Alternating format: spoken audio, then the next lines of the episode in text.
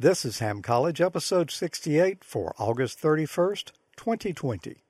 Ham College is brought to you by ICOM and the new revolutionary IC705 with optional multifunction backpack. And by hamstudy.org, a great way to study for your next amateur license exam.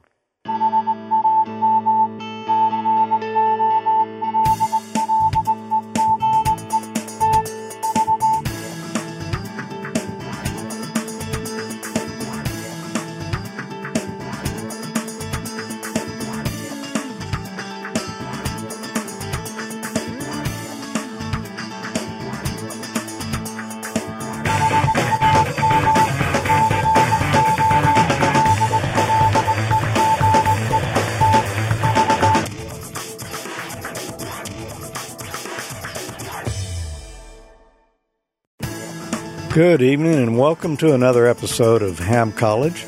I'm Professor Thomas. And I'm Dean Martin. And we have a special class for you tonight. This one, there's some tough questions on this. These are not some that I don't think you can really reason them out. You're just going to have to know the answers on them. That seems to be a common theme here the last couple of weeks. It does. I think last week it was fairly easy, but we have had several of them like that. Yeah. Well, it's the extra exam, so it's kind of going to be that way. Well, we're going to have some special things to talk about tonight. A little later on in the show, we're going to talk about this radio right here and how you could win in the AmateurLogic 15th Anniversary Contest. You're going to win that exact one? Yeah, well, no, not this exact one. You probably want a real one. This one right here is my cardboard. You don't have your license yet. You can win that one. Right, yeah. If you can figure out where to plug in the microphone. Well, what did we talk about on last month's episode? Well, you made it kind of tough on me. Because you didn't put it on the sheet here. I did. Well, we talked about the E1E, the Volunteer Examiner Program, but there's not any details on it, so no. That's what we talked about. Yeah. And what are we going to talk about this month? Well, that's a real good question because I hadn't really looked at it much, it's going to be as much a surprise as it is to everybody else. It's going to be miscellaneous rules. Including RF. Oh, yeah. Why don't we throw in some RF power amplifier stuff, too? Like external ones? Yeah, and some prohibited communications, maybe a little spread spectrum and auxiliary station stuff. Yeah, and maybe some Canadian amateurs operating in the U.S., special temporary authority and control operator of an auxiliary station. I like how you think. That's a good idea. That's a lot of topics to cover, but there are miscellaneous. So yeah, there's always that. Yeah. Okay. Well, I guess we might as well get on into it with the first question here. I don't know. I'll jump out there. Oh, we're jumping on head first, huh? Yeah, I'm just going to jump in and ask you this one. I haven't really looked at it. It seems like a setup to me. Well, we won't know. They won't know till we get there. Yeah, let's see. I don't think this group here is the ones where you could, have like a domino effect if you started with the right one. I think all of these are going to kind of be equally the same. So my question to you is, if you were watching the show live and you felt like, yeah. And you felt like... That's a good save. Yeah. You were only having half the fun that you should be having. Where is the other half? Well, the other half is over at amateurlogic.tv/chat. It is. I do know that's a fact because I've got both of them going on here, and I'm having the full level of fun allowed by law. Okay. What I really wanted to ask you, though, on what frequencies are spread spectrum transmissions permitted? Oh, come on. Is it A, only on amateur frequencies above 50 megahertz? B, only on amateur frequencies above 222 megahertz. C, only on amateur frequencies above 420 megahertz. Or D, only on amateur frequencies above 144 megahertz. Whew, this is one I have very little exposure to. Frequencies are spread spectrums permitted. Only above 420. I don't think it's 50, so I don't think it's A. I don't think. It could be wrong. I don't know the answer to this one. I'm guessing, man. I'm thinking maybe it's up into the UHF 70 centimeters band, maybe the C. I really don't know the answer to this one. I'm going to go with C. Okay. And that's just because I think it's up in the higher frequencies. I'm pretty sure. And that's what most people in the chat room are saying. Unfortunately, they're wrong as well. Well, at least I'm in good company. It's B. I'm pretty sure this was a setup now that I'm reflecting on it. Only on amateur frequencies above 222 megahertz. Wow. You know, there's no way to reason that out. You just have to know it. Wow. No, and I don't know it, so obviously. But I do now. Yeah. Yep. In about 6 years, when all the question pools get renewed, I'll be good to go when we do a refresher. I hear you. What privileges are authorized in the U.S. to persons holding an amateur service license granted by the government of Canada? Okay, so A, none. They must obtain a U.S. license. B, all privileges of an amateur extra class license. C, the operating terms and conditions of the Canadian amateur service license not to exceed U.S. amateur extra class license privileges. Or D, full privileges up to and including those of an amateur extra class license on the 80, 40, 20, 15, and 10-meter bands. You know, I think this one, I think I know the answer to this one. There's only one there that really makes a lot of sense. Yeah, this one you can kind of reason out, I think. Everybody in the chat room is saying the same thing I'm thinking. I'm thinking it's C. It's got to be. Yeah. You can operate whatever you could with your Canadian license, but not beyond what you could if you were a U.S. amateur extra. That makes the most sense, I think. Oh, it does. Okay. Under what circumstances may a dealer sell an external RF power amplifier capable of operation below 144 megahertz if it has not been granted FCC certification? Is it A, it was purchased in used condition from an amateur operator and is sold to another amateur operator for use at the operator station? B, the equipment dealer assembled it from a kit. C, it was imported from a manufacturer and a company that does not require certification of RF power amplifiers. Or D, it was imported from a manufacturer in another country and was certified by that country's government. Okay, this was kind of wordy. I'm going to have to kind of read it, even though the fourth time I'm going to read it one more time here. Under what circumstances may a dealer sell an external RF amplifier capable of operating below 144 and is not granted FCC certification? So like a homebrew thing or kit maybe. Okay, he was purchased in used condition from amateur operator, sold to another amateur operator. That sounds plausible. Equipment dealer assembled it from a kit. I don't think. It's imported from a manufacturer country. I think it's going to be, the only one that kind of seems plausible to me there is A.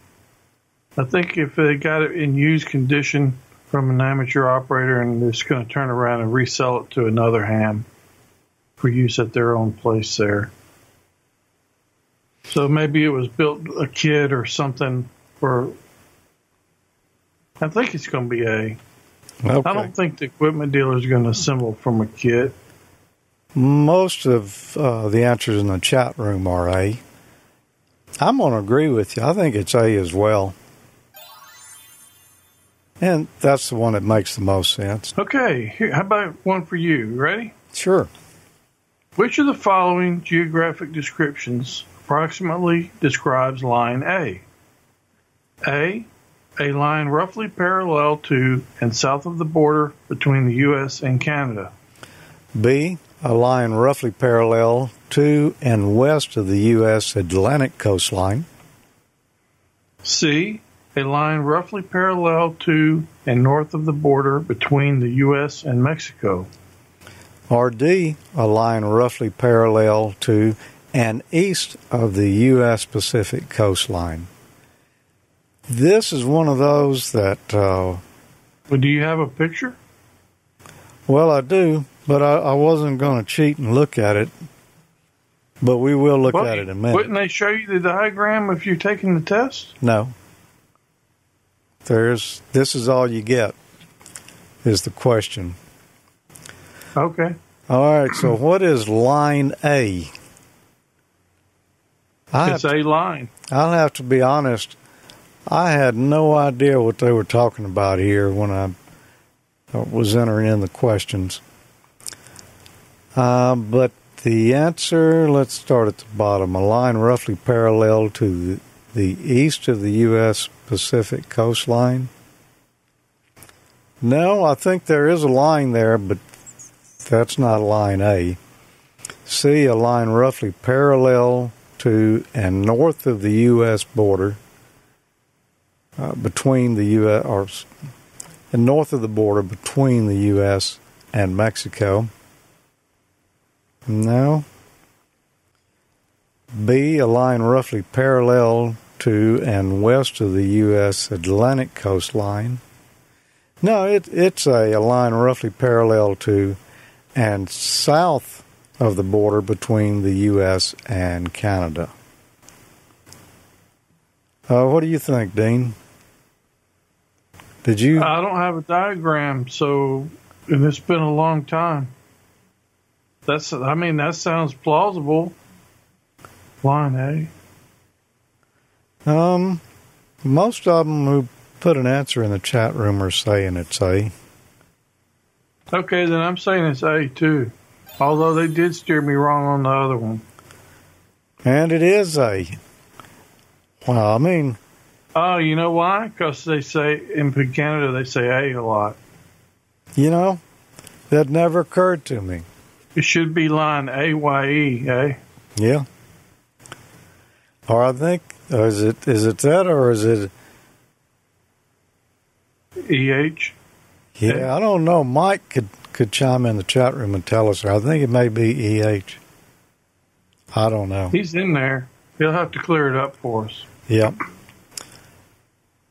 EH and then a E with an apostrophe over it. I'm not even sure you can pronounce that here. Well, there you go. Anyway, there's how you're going to remember which part of the country it's in. So by Canada, eh? Yep, A. You know, I had to do some digging to find that diagram you were talking about. And it's not the diagram. You won't see it on the test. I found it right here, though, at the FCC.gov website. Oh, wow. Yeah, check that out. Line A is just south of the U.S.-Canadian border, and line B is just north of the border. Now, why we need those two lines, I'd have to do some more digging to figure that out. But I'm assuming, you know, the two countries have different allocations. So that has got to be something to do with it. So there you go. If you didn't know what line A is, it's the one right there that says line A. There's also a C and a D over there that's kind of dividing off Alaska. I guess. I'm not sure how to tell you how to remember that one. Yeah. I've got a question for you. All right. Amateur stations may not transmit in which of the following frequency segments if they are located in the contiguous 48 states and north of Line A. Is it A, 440 megahertz through 450 megahertz? B, 53 megahertz to 54 megahertz. C, 222 megahertz to 223 megahertz.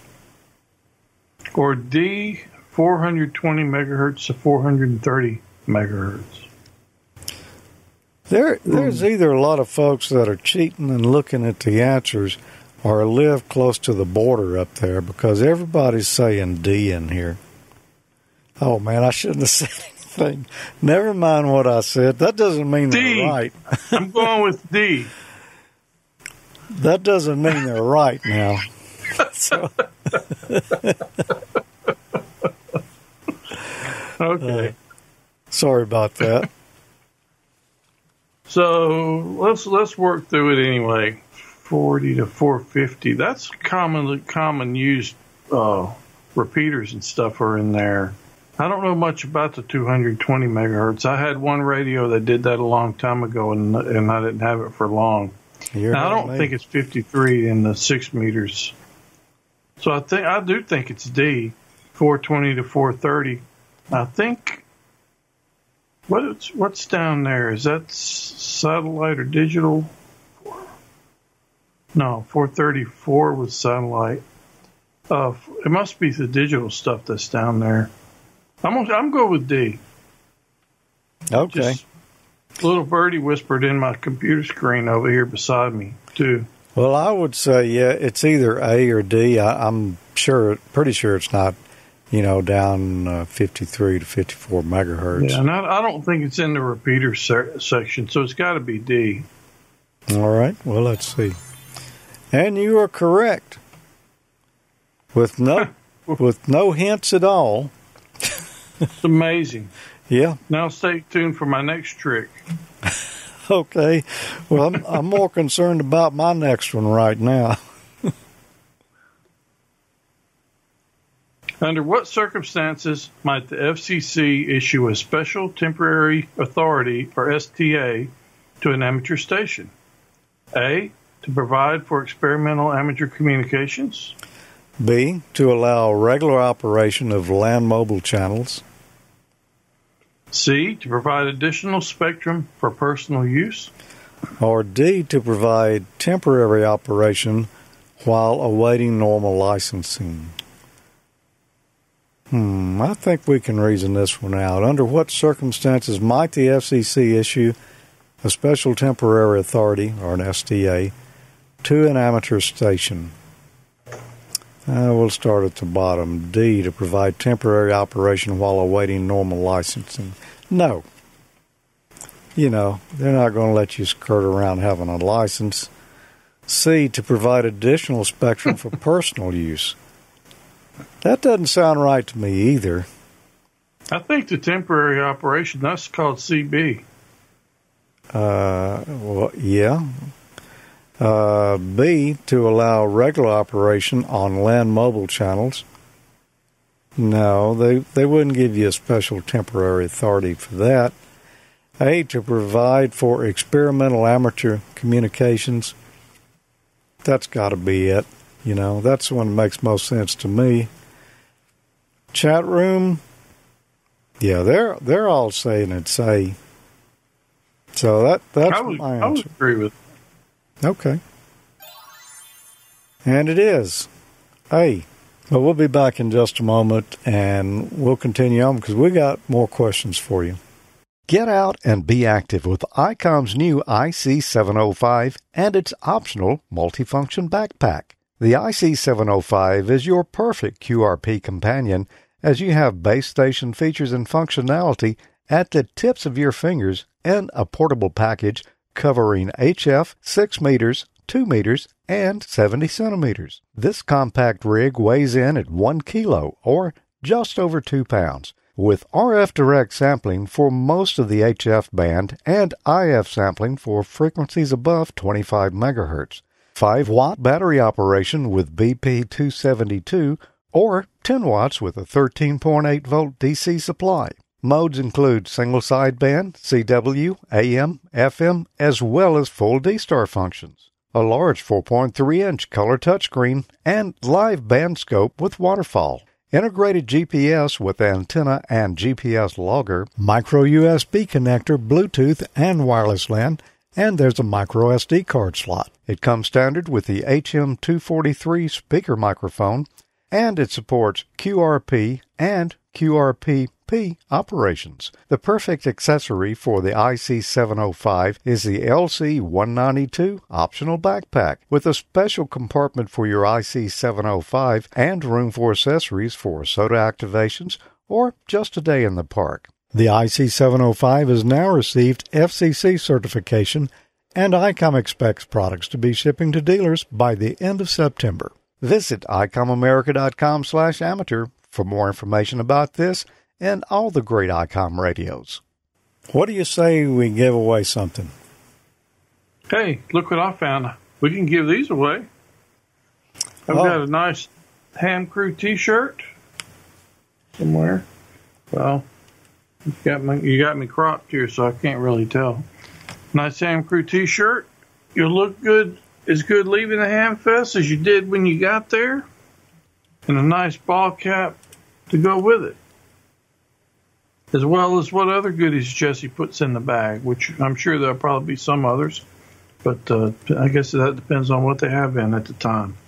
But this is one of my favorite Ham Fest t-shirts right here, and it can be yours.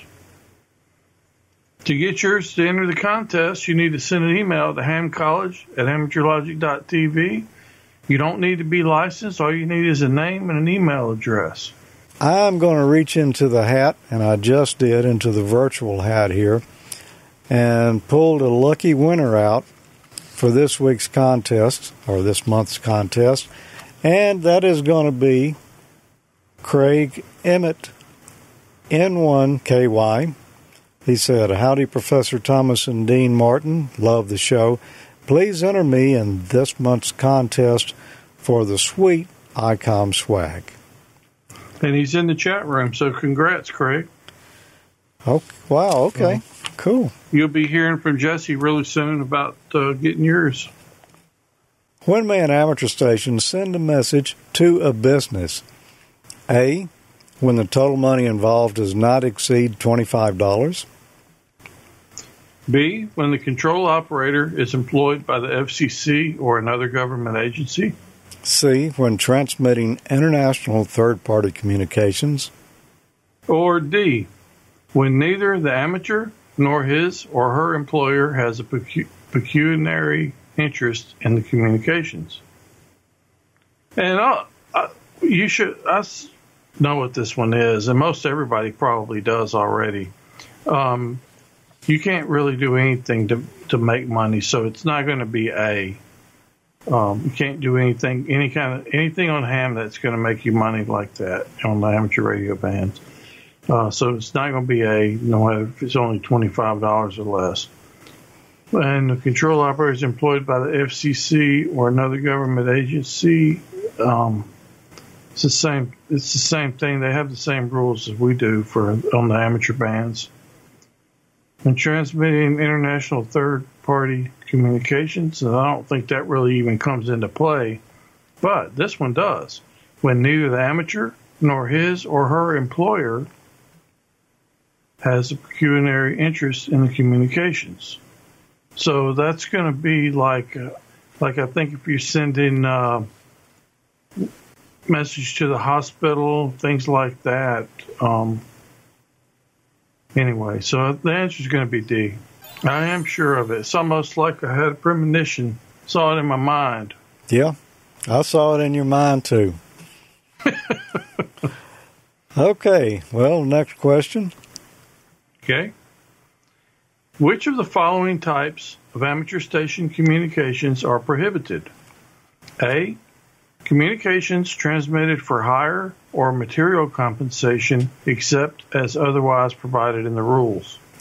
B, communications that have political content except as allowed by the fairness doctrine. C, communications that have religious content. Or D, communications in a language other than English. Which of the following types of amateur station communications are prohibited in the rules? Well, I think we can reason this one out. D, communications in a language other than English. I don't think that's prohibited,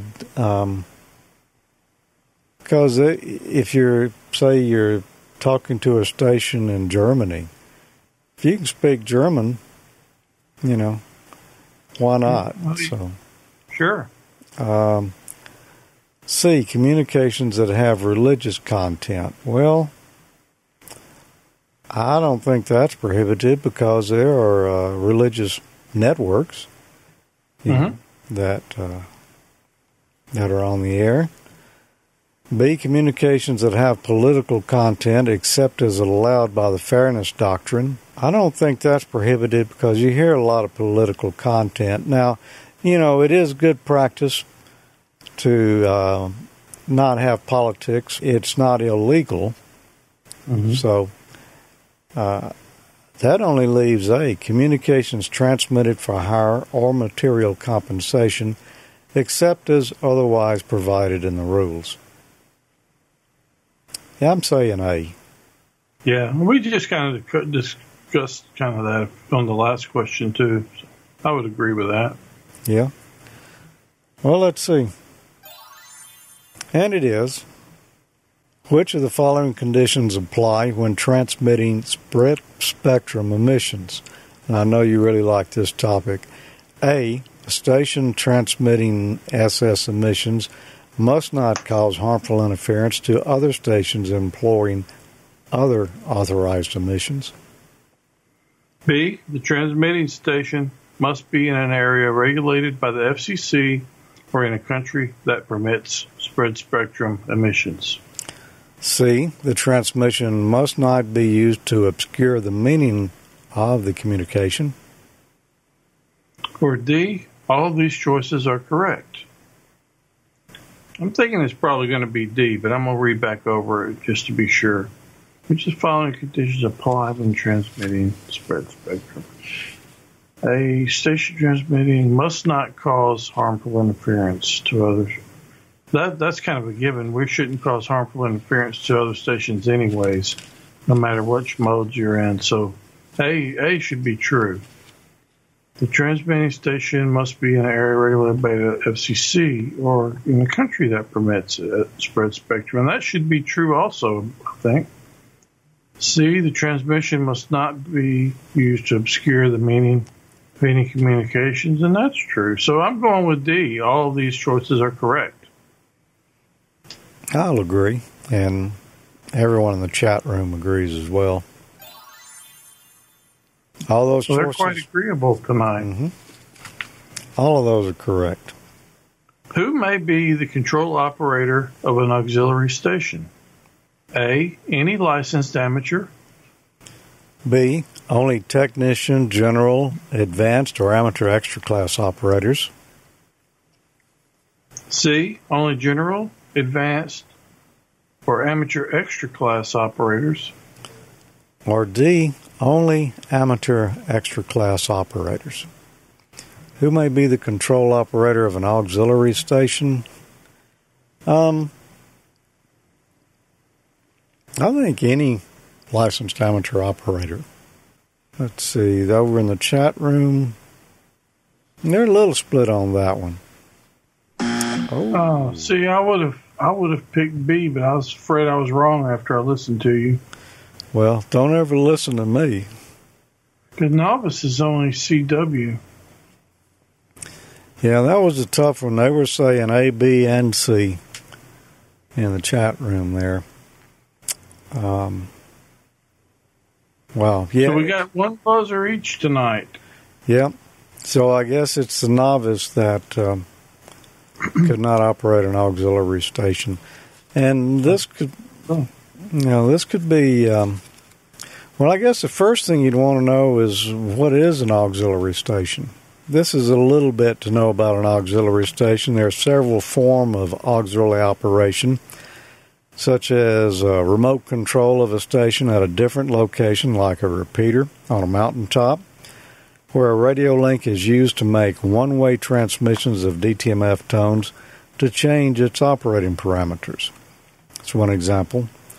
Another one is voice links between two or more stations within a system of stations, like point-to-point links for repeaters' remote receivers back to the main repeater site, a dedicated point-to-point link between different repeaters in a system of either full or part-time linked repeaters, a combination of remote control and point-to-point voice links, or point-to-point links from the receivers of a remotely located station back to the station's control operator at their control point. So if you were not sure what an auxiliary station was, that's kind of what it is right there. It's not the station that you're sending your communications on, but it's one that's involved in those transmissions for remote control or linking them together, or that type of thing. That link we just showed you there will give you all the details, a lot more information than that, on exactly what a remote or an auxiliary station is. And I have another question for you here, and this might be the last one for tonight. Oh, so there's no chance for a tiebreaker. I lose this, if I miss it, it's a tiebreaker. But you don't have a chance to redeem yourself. No, I don't. Which of the following best describes one of the standards that must be met by an external RF power amplifier if it is to qualify for a grant of FCC certification? A, it must produce full legal output when driven by not more than 5 watts of mean RF input power. B, it must be capable of external RF switching between its input and output networks. C, it must exhibit a gain of 0 dB or less over its full output range. Or D, it must satisfy the FCC's spurious emission standards when operated at the lesser of 1,500 watts or at its full output power. Okay. Must produce full legal output. It doesn't say that it's a full legal limit amplifier, so I don't think it's going to be A. That's because the way it's worded. Must be capable of external RF switching between its input and output networks. I don't think that's the FCC certification thing. Exhibit a gain of 0 dB or less. It's no gain. Must satisfy the FCC's spurious emission standards. Now we're getting somewhere. When operated at the lesser of 1,500 watts or its full output power. So when you crank it up, it can't be releasing spurs greater than what the limits are or the regulations state. It's got to be D. It must satisfy the FCC spurious emission standards when operated at the lesser of 1,500 watts or at its full output power. And that is my final answer. And that's what everyone's saying over in the chat room. I'm inclined to agree. And it is D.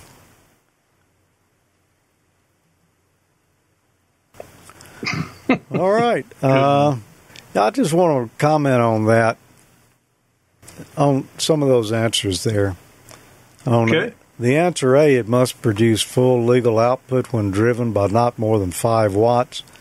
You know, that's not right, because most linear amplifiers take more than 5 watts of drive on HF now, maybe they don't have to. I mean, you could make it some other way, but the ones I've used have all taken more than 5 watts. And then 5 watts to the full legal output, which would be 1,500 watts. Yeah, because, you know, probably most people running amplifiers don't have full legal output.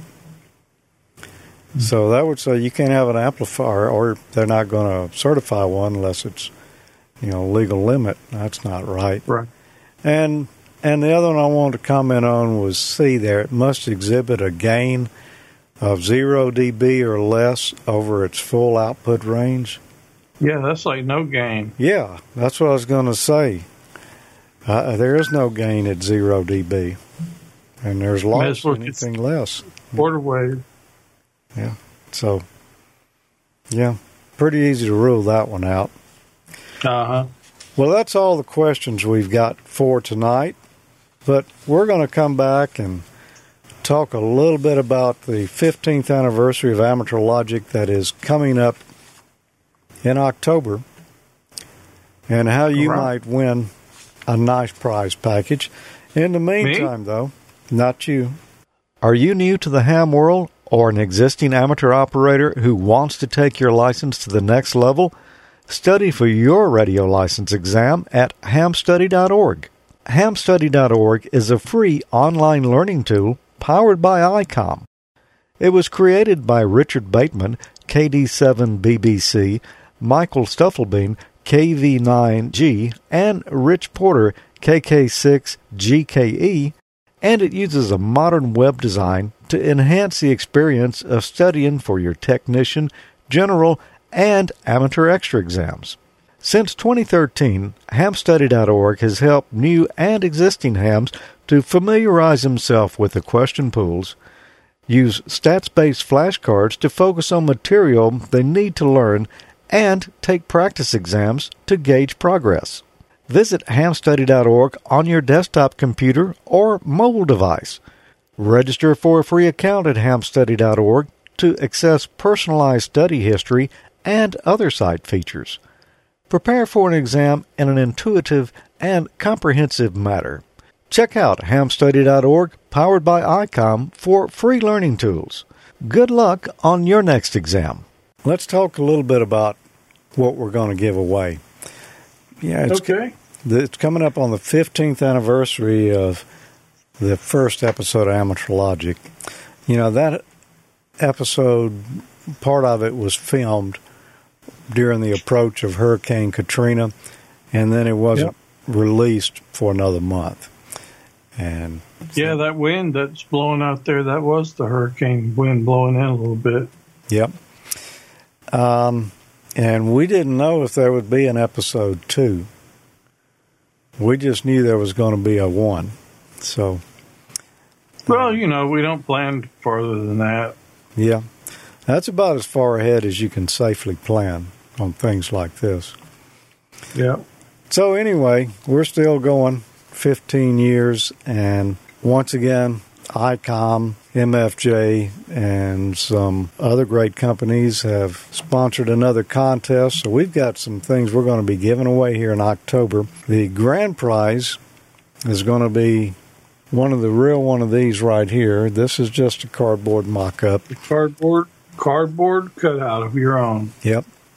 And this is the ICOM IC705. Now, they will be shipping into the U.S. around the end of September. Dealers should be receiving them. And Ray has assured me we will have one to give away in October. So it's a new hybrid radio. Base station performance and functions are packaged in a compact and lightweight portable size. It's perfect for SOTA, POTA, or some other on-the-air location.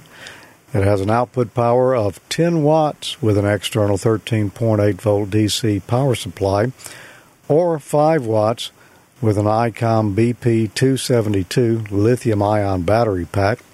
That's the same battery that fits the ICOM 51A handy talkie as well as some of their others. It operates on HF 6 meters, 2 meters, and 440 megahertz with D-Star DV, single sideband CW, AM, and FM modes. It features RF direct sampling system. You know, that's a software-defined radio in the truest sense, not one that's just taking an IF signal and then demodulating it. It has high-speed, high-resolution, real-time spectrum scope and a waterfall display that's incorporated into the compact design for the first time in this class of radio. Users familiar with real-time spectrum scopes and waterfalls seen on the IC7300 and 9700 can now use it in field operation. Utilize the base station features without the price of one in a compact radio. And you can quickly monitor band activity, find a clear frequency, or find where the signals are. It's got D-Star functions built in, which this is the first for a QRP radio. It's got the latest G3 gateway and DV mode features. And it has direct access to the D-Star network with terminal and access point mode. Does photo sharing, as we've seen with the IC9700. And you can share photos with it or an IC9700 radio without a computer. GPS functions, enhanced field operation with the built-in GPS receiver and antenna. It includes logging the RX and TX locations via DPRS, near-me repeater search and scan, QSO recording and metadata, and internal clock synchronization.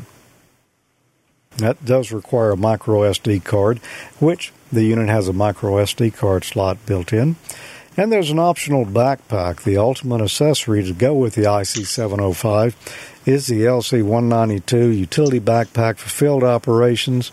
The IC705 stays secure with a mounting lug that's equipped with a safety strap. So when you put the radio in here, it can be locked in, and you just open the flap, operate the radio, and you don't have to take it out of the pack, and you don't have to worry about it falling out. Adjustable internal panels for custom components and accessories like antennas, battery packs, or an afternoon snack, or whatever you want to put in there. The large 4.3-inch color touchscreen also has built-in Bluetooth and wireless LAN, a micro SD card slot, and it comes with the HM243 programmable speaker microphone. You're also going to get a MFJ 2289 big ear HF antenna. It's an easily portable antenna. It's easy to set up and it's easy to tune. It's going to be a great pair for the IC705. It's a good, tough antenna. You've seen me use it on a couple of the field day shows that we've done in the past. I really like mine. It's a good general coverage antenna. It can be tuned down to really low SWR, anywhere between 7 and 55 megahertz, so that's going to cover a lot of your bands there. They're good, strong, weather-resistant stainless steel whips, and once it's assembled, it'll stretch out to an impressive 34-foot span. That's about twice the length of most other portable antennas. It's got MFJ's unique center block, sturdy 45-degree center block with MFJ's unique high-Q matching system. So you'll have a pair of ears really help you bring in the weak signals that a lot of the other stations may be struggling with. In addition, to tie it all together, you're going to get some RG8X coax cable from MFJ as well. It's also going to come with an optional MFJ 1918 EX tripod mast and a carry bag combo. In addition to that, you're going to get an MFJ 4115 power supply. It's a good compact power supply. It's great for traveling. It weighs just 1.5 pounds and it's going to fit nicely in a backpack. Provides 13.8 volts DC power, 15 amps continuous, enough current to power most VHF and UHF or QRP radios. You know, I did not know that they offered that in a complete package like that. The big ears, antennas, and the tripod, and the carry bag. You may want to work hands-free, or you might want to use a headset with this radio, although it does come with a speaker microphone. We've got, courtesy of Bob and everyone at Heil Sound, the Heil BM17 headset. It's a medium-weight headset designed for emergency communication, but it's also perfect for portable and on-the-go operations. Single-side or dual-side models are available. The BM17 dynamic mic element is used with many rigs. In this case, you're going to get the BM17 IC electrete element. That's good for use with some ICOM radios that need a little extra gain in the microphone. Speakers in the BM17 are very sensitive, and they don't require much drive from the transceiver. So that means you won't really need to turn up the volume that much and maybe use a little less battery power. The Heil AD1 adapters are available also for most popular rigs, and that will be included. So you don't have to worry about building up a cable when you get this microphone headset. You can get one of the Heil adapters and be ready to plug right in and go. And in addition to that, well, we've got one other prize that we're going to add. Well, it's actually a variety of prizes. This is the Forrest Mims Engineering Mini Notebooks and the latest version of Getting Started in Electronics from W5YI and Master Publishing. I have long been a believer in the Forrest Mims books. I've got a set right here. All of the volumes of the mini notebooks, as well as the Getting Started in Electronics. These are, all I can say is they're perfect for getting started in electronics or constructing projects, building things yourself, because Forrest lays it out so simple here. Everything, a lot of schematics in here for all kind of projects that you might want to build. I have built many things in the past, taking some of the various schematics and projects from Forrest book and combining them together to make what it is I wanted to build. Like, I built an audio mixer using some pieces out of these projects. I've built alarms and audio sensors and just all kinds of different things. And the good thing about these books, they don't bog you down with a whole lot of theory. He just jumps right in, shows you what you need to know to start learning and building. So you don't get bored, you know. You can immediately... Yeah, I've got the set of the old original ones. I got it at Radio Shack years ago. I've still got them. I love those, great books. And the Getting Started in Electronics volume is a great one, too. It covers a little more detail on things in here about the different components. You know, more information on them to let you know what's out there and how it operates. And you'll be getting the latest edition of this. There is a new edition that has not been out long. So the whole set of books here are Forrest Mims books from W5YI and Master Publishing. A great compliment. Now, not that you're going to want to build stuff while you're out, you know, on a summit on the air or in the park. But when you're back in the shack, these are... You got to go home sooner or later. Exactly. And this will give you some good things to do. Well, that's it. That's the prizes we've got for this year's contest. And there's some nice ones, too. That's all you need for QRP operation. So let's talk about how you can win that. Well, we've shown you the prizes now. The qualifications, you've got to be a licensed U.S. or Canadian amateur radio operator with a U.S. or Canadian shipping address. There's only one entry per contestant. Sending more than one entry disqualifies the applicant. The winner is responsible for any taxes that are incurred. The winner agrees to the use of his or her call sign and name and promotional and news items related to the contest. Contestants must not be an employee or affiliate of AmateurLogic, ICOM, MFJ Enterprises, Heil Sound. How would you enter? Well, it's funny that you ask. I can tell you. You should send an email to contest2020@amateurlogic.tv with only your call sign in the subject line. Only your call sign in the subject line. Include your name, call sign, class of license, and address in the email message. And the submissions have got to be made between Friday, August 14th, and Monday, October 12th of 2020. How are we going to pick the winner? Well, What do you think would be the first good idea? Well, I'm thinking it worked the last few times, so why don't we pick the winner by a random number from the entries received. The winner will be announced on October the 16th episode of AmateurLogic.tv. And if it's determined the winning entry does not meet the qualification requirements, another one will be chosen using the same method. Find the rules and how to enter at www.amateurlogic.tv/contest. You can see it at the bottom of your screen. And we want to thank ICOM, MFJ, Heil Sound, and W5YI, and Master Publishing for making this contest possible. And we especially want to thank our viewers from Amateur Logic and Ham College. For the last 15 years, you know, we wouldn't still be doing this if it wasn't for you guys. No, if you weren't watching them, we sure wouldn't be still just making them for fun. Although they are fun, I have to admit. But we really appreciate y'all hanging with us for so long, and hopefully you'll be there for a good while longer. Yep. So you can go enter right now.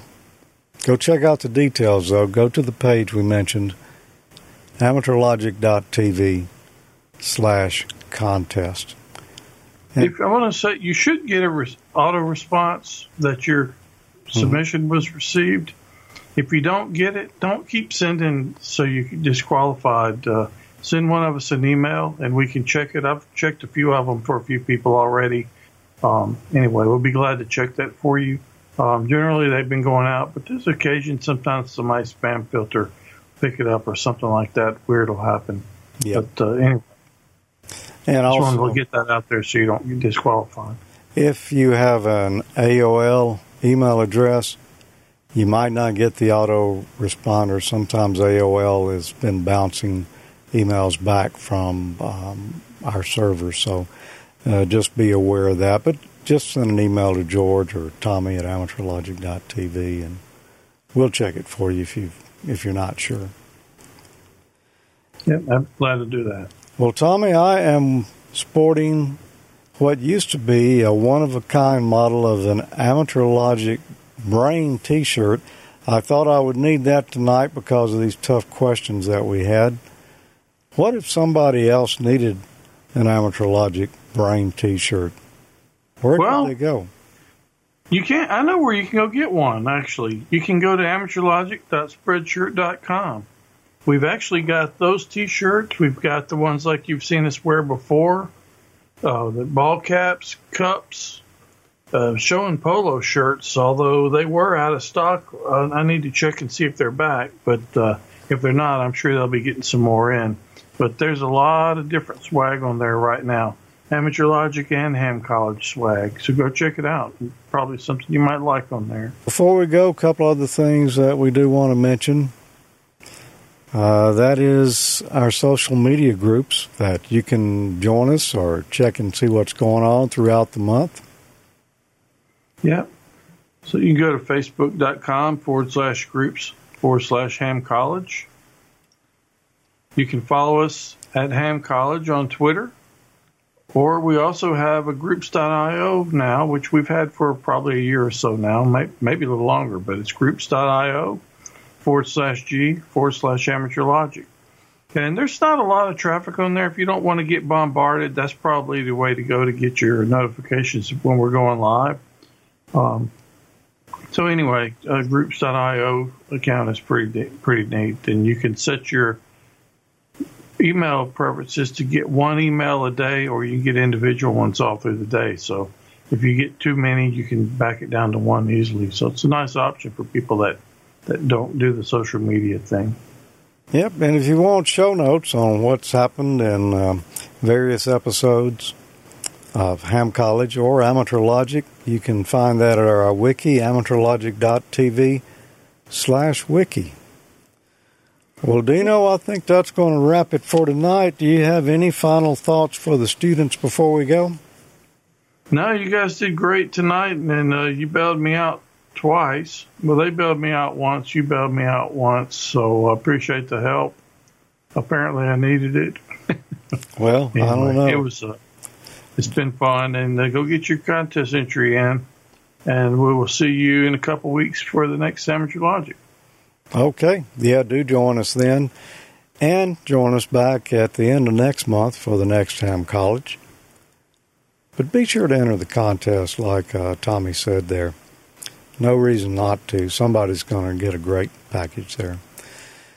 Well, thanks for being here, everyone. We appreciate you hanging with us. And for those of you studying for extra, good luck on the exam, or those of you studying for any of the amateur radio exams. Good luck on your exam. And just hang with it. Keep going over your questions. Do a little study there, and you'll get it. Oh, yeah, absolutely. 7-3. 7-3. We'll see you next time.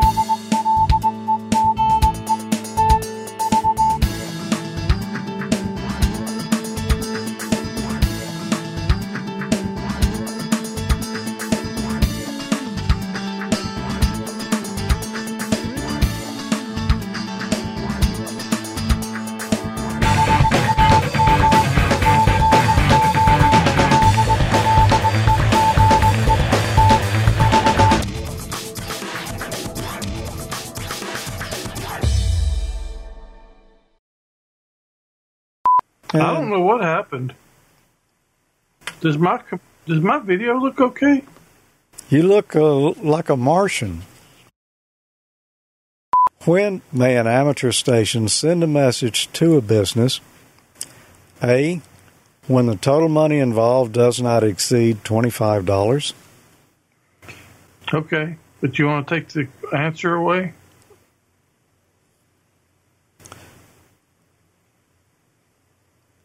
Okay. Was the answer there the whole time? I don't think so.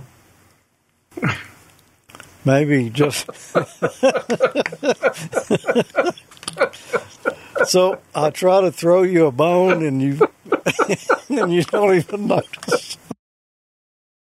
Contestants must not be an employee or affiliate of Amateur Logic, ICOM. Did I say affiliate or filament? You said a filament? It can't be a filament or an affiliate.